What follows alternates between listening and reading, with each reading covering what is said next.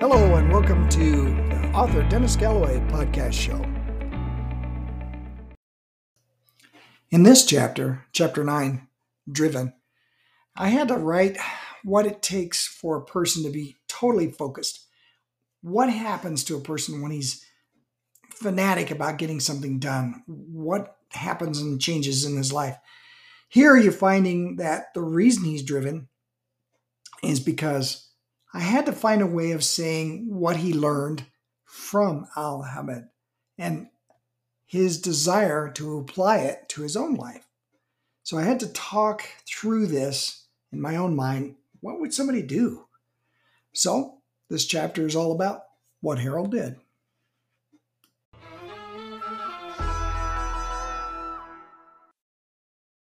Chapter 9 Driven Harold was driven to write each day without fail. Then he would dream of what he had written, learning what the script said, and perhaps gaining some gems of knowledge he had been unaware of. He was intrigued and determined to continue to write and translate as long as the pen continued to bring forth the unusual story. It was painstakingly slow work. Some of the translation did not make sense because he had to guess at some of the symbols that had no equivalent in the book he was using as a reference. But always, the pen wrote exactly what was in his dream. As Harold translated the part about Al Hamed getting help obtaining his freedom, he wondered if he could lose the shackles of his job. He yearned to gain his own freedom.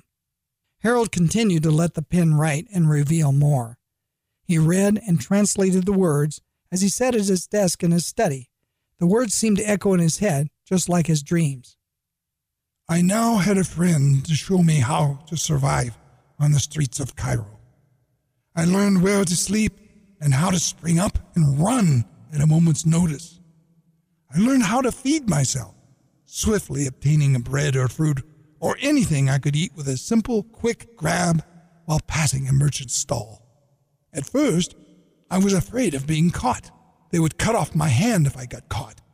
But Jamal taught me techniques that were very quick and undetectable.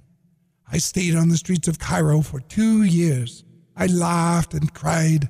I learned what life was like when you are free and how much work it took to stay free. I became very skilled at the art of negotiation.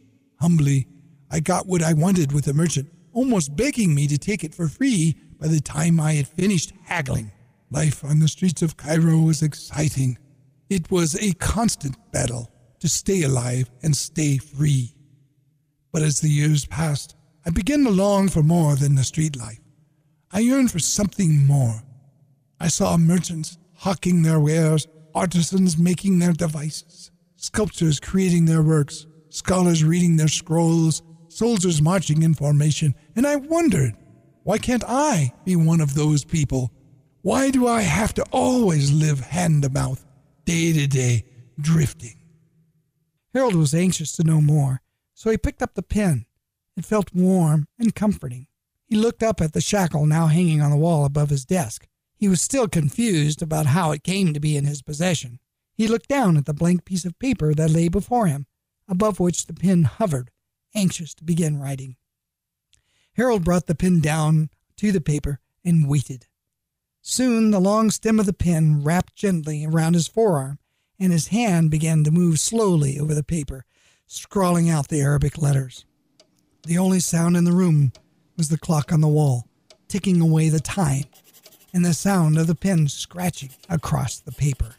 The pen wrote and wrote, page after page, on and on. Harold let the pen write for hours until his eyes began to droop his head began to nod and drift downward until his chin rested on his chest. He snapped awake a few times, but he eventually fell asleep, his hand still being dragged across the page as the pen continued to write. Then, at the stroke of midnight, it stopped. The pen uncurled, releasing its grip on Harold's forearm, and fell onto the desk. Harold was slouched in his chair with his chin tucked down on his chest, snoring. The letters did their dance, rising up into the air and flowing into Harold's head.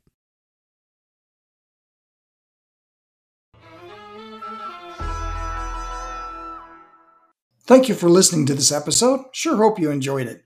If you're interested in getting the entire audio file, you can go to your audio store of your choice and put in the title of the book, and you'll find it there to purchase. Thank you so much. This has been The Pen Dream Traveler's Tales, Book 1 Sultan's Wisdom. Written by Dennis Galloway. Read by Dennis and Corky Man Galloway. Copyright 2020. Published by Blue Yonder Studios. Production copyright 2021 by Sean Denovan.